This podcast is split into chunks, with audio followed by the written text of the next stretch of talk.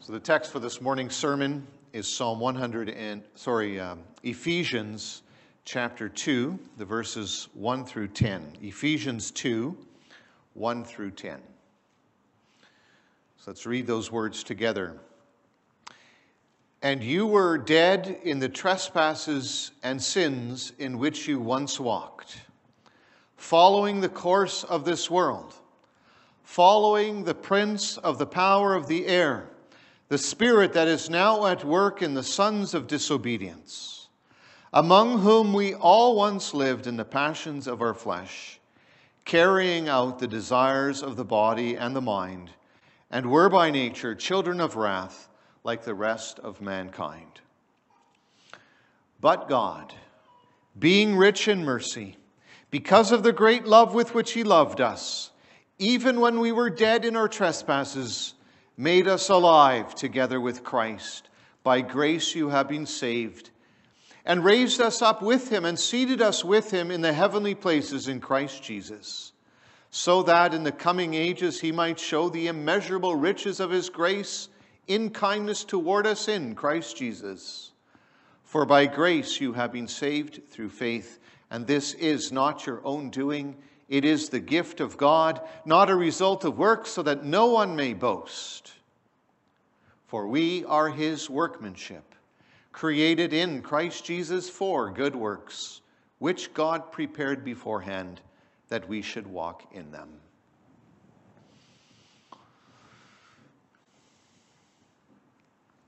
Brothers and sisters of our Lord Jesus Christ,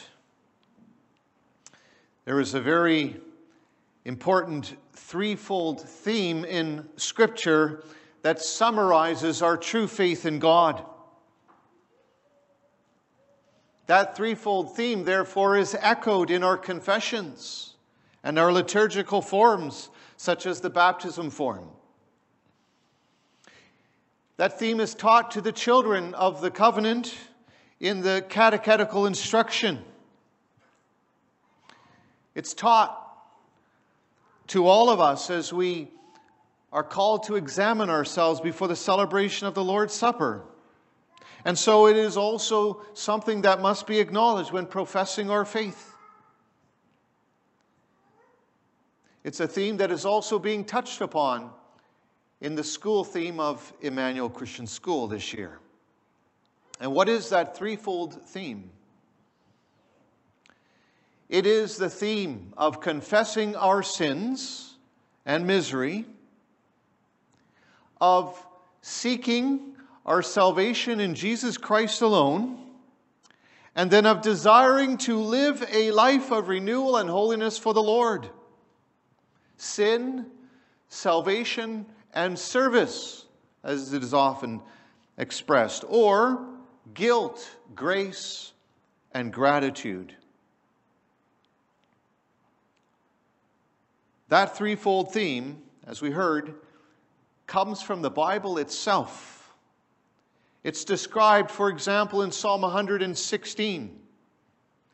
Maybe later today or this week you may want to read that chapter in light of this threefold theme and see the progression of it through the psalm. It's in the structure of the book of Romans, as I already alluded to. Our reading of Romans twelve being the beginning of that third part of service or gratitude or thanksgiving. And, brothers and sisters, we also see this theme in our text this morning. Our text teaches us that we have been saved by grace alone, through Jesus Christ alone, by the work of the Holy Spirit, in order that we might live a new life for the Lord. So that's how we will then summarize our message this morning as well. God saves us by grace through faith. He saves us first from eternal death, second, in Christ's name, and third, for good works. So that's the summary of the message. God saves us by grace through faith. He saves us from eternal death in Christ's name and for good works. So first then, We will concentrate on the truth that God saves us from eternal death.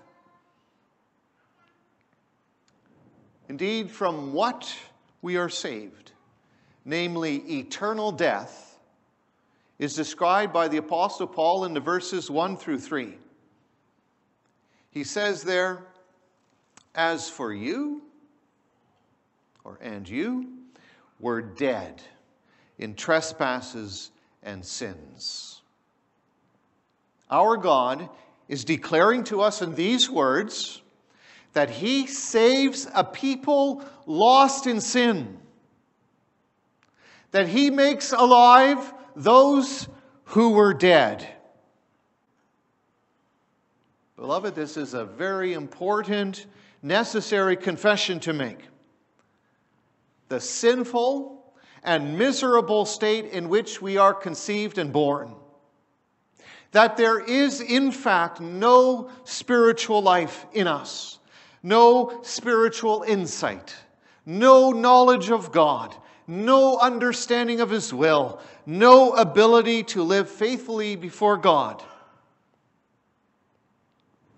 This is something that the Apostle Paul repeats in chapter four. Starting at verse seventeen, we read, "Now this I say and testify in the Lord, that you must no longer walk as the Gentiles do in the futility of their minds. They are darkened in their understanding, alienated from the life of God because of the ignorance that is in them due to their hardness of heart. They have become callous and have given themselves up to sensuality, greedy to practice every kind of impurity." That, beloved, is who we were, Paul says. That's the state of the old man. That's the old nature in which we are conceived and born. A nature that is corrupt according to deceitful lusts. This old nature that we had is a nature that walks in sin, that follows the ways of the world and of the ruler of the kingdom of the air. The meaning of that is this: Satan was lord of our former sinful nature. That nature gave homage to him. We were, Paul says, by nature objects of wrath, children of wrath. Consequently, our sinful nature is this, that God's righteous judgment of sin ought to fall upon us. And that is, also as the parents acknowledge at the baptism of their children, that is worthy of eternal condemnation. That's what rests upon us. Before faith, we were subject to sin and misery and destined for hell. Dead to sin, sorry, dead in sin, enslaved to sin, and condemned to sin. Such was our fallen nature without Jesus Christ. It doesn't matter on what rung of the social ladder we are on. It doesn't matter with what ethnic background we are born. It doesn't matter whether we were born to a mother and father with faith or out of wedlock or to unbelieving parents. Every person who is born comes into this world dead in sin. Paul says all of us, chapter four, all of us also lived among them at one time. And in this knowledge, brothers and sisters, let us also confess that we were not even sick, as some suppose it spiritually, not ailing. For in the past and also in the present, some will try to tone down this doctrine of original sin by suggesting we are partially good and partially bad. That we are not all the way dead, but somewhat dead. And so we're you could say, sick. And salvation occurs when from the good in us we seek Christ, we, we ask Christ to enter us, the Spirit to enter us, and therefore come to faith and overcome the bad. No, true Christianity, according to God's word, is this: believing completely that we are sinful in the old nature, that we are unable of ourselves in any way to overcome sin, to overcome the state of sin, not even able to ask for help, not even able to raise a finger. That's what dead means. Without a shred of life in us, without a hope in the world. That's our misery. That's our lost state. In Romans three, we read this. And Paul is explaining to his audience, uh, the Jewish uh, Christians, that they are just like the Gentiles in this regard. We are altogether like this. He says this, uh, quoting from the Old Testament even, this is, this is what we all are. None is righteous. No, not one, not one understands, not one seeks for God. All have turned aside. Together they have become worthless. No one does good, not even one. Their throat is an open grave. They use their tongues to deceive. The venom of asps is under their lips. Their mouth is full of curses and bitterness. Their feet are swift to shed blood. In their paths are ruin and misery, and the way of peace they have not known. There is no fear of God before their eyes. Those who confess to true religion therefore humble themselves before God because of their sins and sinful nature, and seek their life outside of themselves. Well, brothers and sisters, if there is any sliver of hope in what Paul is saying here in our text in Ephesians two, it is this, that his description of us and of the old nature, the qualities that he, he speaks about, are all stated in the past tense. You were dead. You once walked. You lived. At one time, we all once lived in the passions of our flesh. We were by nature children of wrath. And so he goes.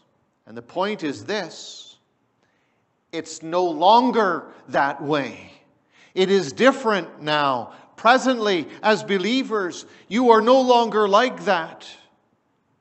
These first three verses are serving then as a springboard for Paul's main teaching in this text, that we are, present tense, free from condemnation, free from our sins and misery, free from the consequences of the old nature. You see, Paul is leading us from deep pessimism concerning ourselves, so that we might find great optimism in God. Paul lays it out, the truth, the reality, so that when he brings the promise and gospel of Jesus Christ, it is all the more glorious and wonderful. Understand, brothers and sisters, we, we, we should understand the grace of God far more, knowing how deep a fall God saves us. We who were once dead, says Paul, are now made alive in the work of the Lord Jesus Christ, our Savior and Mediator. And that brings us to our second point: God saves us in Christ's name. So we come then to the second part of that theme, the aspect of Christian faith described in four to nine, which contains the main thought and begins with what you could say are perhaps the most important words in the Bible. but God. That brings us again to that theme from I C S this year. The true Christian believes with all his heart that even though he was dead through trespasses, God made him alive with Christ. God raised him up with Christ and seated him with him in the heavenly places in Christ Jesus. Beloved, to be saved from our sins, Jesus needed to come. God needed to provide a solution. There needed to be a sacrifice for sin. We could not make that payment by the very fact that we were dead in sin. A dead person can do nothing. A dead person can't even offer an animal to pay for sin. First of all, he can't do that. He can't ask for it. And also, God's justice demands that sin, the sin, his justice against sin demands that the same person that has sinned should pay for sin. And so God had to provide a man so that he could make the payment for us. And he sent his, medi- his son, who is our mediator and Savior. He sent his one and only Son, Jesus Christ, born into the world with our flesh, yet without sin, that he might die on the cross for us. He came to shed his blood and suffered the eternal wrath of God against the sins of the whole world, and so make the perfect redemption for our sins. And thus, as our text puts it, we are now alive together with Christ. We are with God.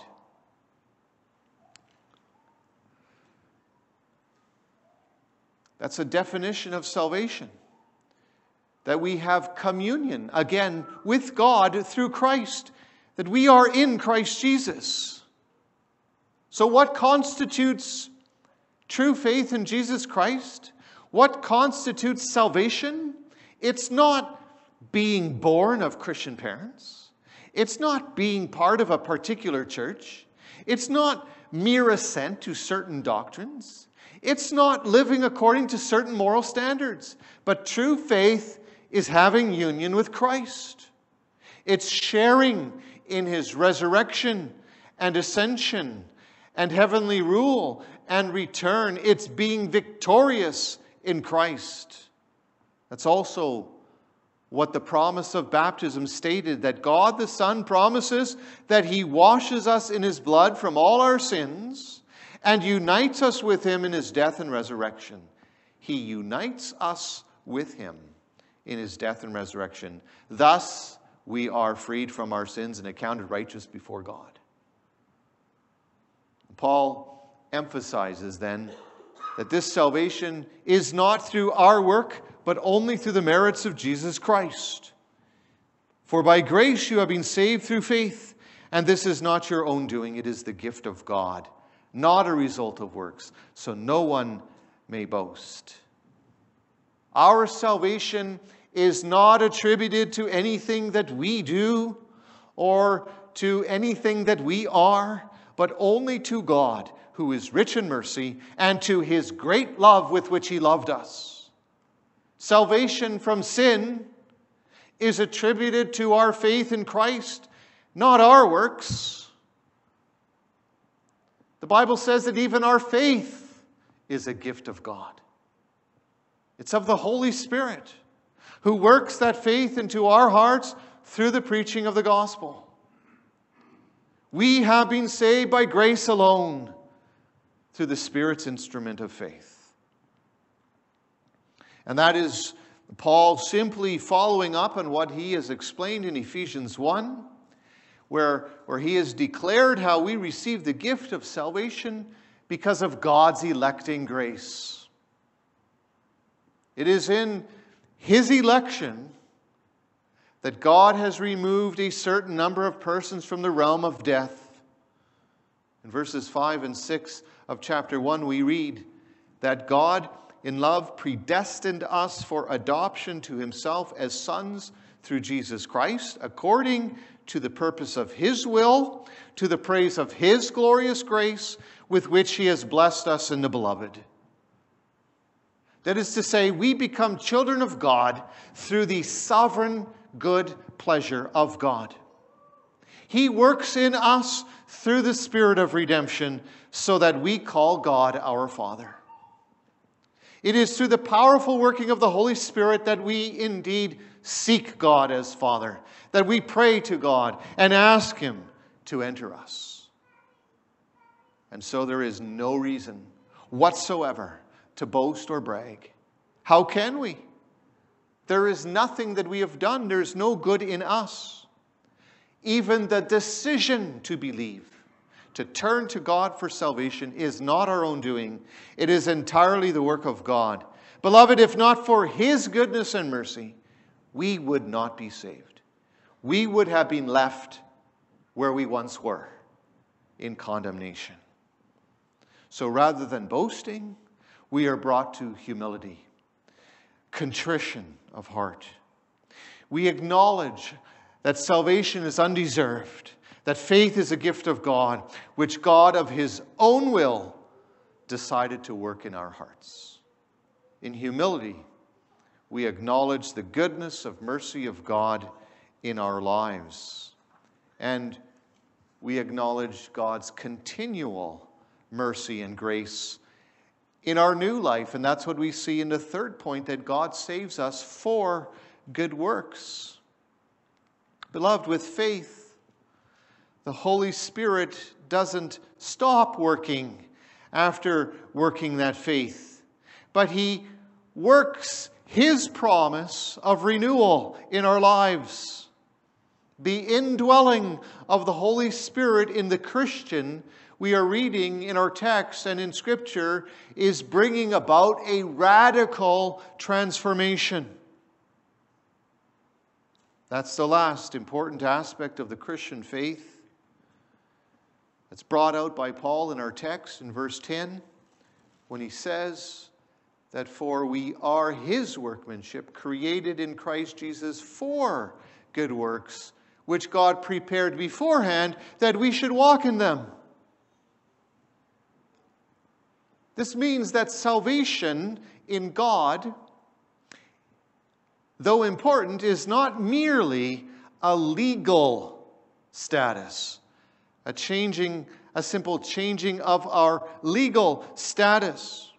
But what we're understanding is that salvation is also a moral transformation. It is a total transformation. It is a metamorphosis, which is the word in the original in Romans chapter twelve. God is changing us completely. Our old nature is beginning to, to be changed, to die. It's being transformed. It's being replaced with a new nature inclined now to love God and our neighbor. The Holy Spirit dwelling in us is making us living members of Christ, imparting to us what we have in Christ, namely the daily renewal of our lives. Paul points out in verse five of our text that we have been made alive. We have been brought from death to life. We have been made to live and reign with Christ. God recreates us, as it were. We are His workmanship. It's like we are the product of His work. The effects of His recreation are evident in us, and they are immediately, currently evident. That's part of God's purpose in promising and sending His Son. It's part of God's purpose to save us. Not only for the forgiveness of our sins did God send His Son, but also that we might live a new life. God gives us faith then in order that we might live out the purpose of our creation. To do good works, Paul writes. Thankfulness, showing thankfulness for God's salvation. We are being called to live in this new way. Through the grace of God, through faith, we shall put away sin and produce good works that befits righteousness. Going back to Romans twelve, after addressing our total depravity and God's full grace in the first eleven chapters, Paul speaks to that life of holiness, to that life of gratitude. Present your bodies as a living sacrifice, holy and acceptable to God, which is your spiritual worship. Do not be conformed to this world, but be transformed by the renewal of your mind, that by testing you may discern what is the will of God, what is good and acceptable and perfect. Chapter twelve then goes on to, to work out practically what that life looks like. That we are to serve God with the spiritual gifts that He gives us, the abilities that He provides us with. We are to show affection to one another, to distribute the gifts we have received to others. We are to be patient with one another. And then flowing out of that into chapter thirteen, we are to submit to the authorities, to love our neighbor, to cast off works of darkness, to walk properly as in the light, and have the law of God written on our hearts.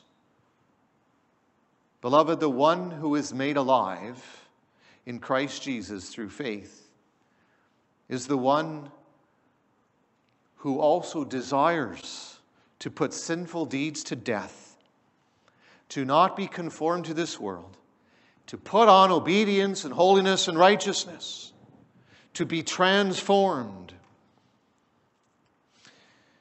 And then you see that it isn't true that the reformed faith leads to passivity and carelessness, as many charge, when we consider the sovereignty of God and and His electing grace. Rather, the true Christian, the one who is truly born again, is desiring to strengthen faith and amend life. There's a heartfelt desire to serve God according to His word, to forsake the world, to crucify the old nature. There's a sincere desire to show true thankfulness to God with his entire life, and laying aside all enmity, hatred, and envy, to live with his neighbor in true love and unity. And so we can conclude today that we may confess as Christians what the true life of a believer looks like. The true believer in Jesus Christ is confessing salvation from sin, through Christ, for good works, sin, salvation, and service. How blessed it is, beloved, to know, to understand, and to confess and live out these wonderful truths of our gracious God. Amen.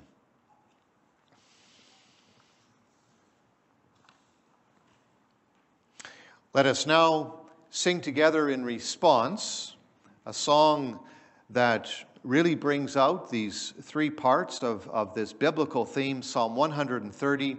We'll sing together uh, all four stanzas of Psalm one hundred thirty. Let's stand to sing.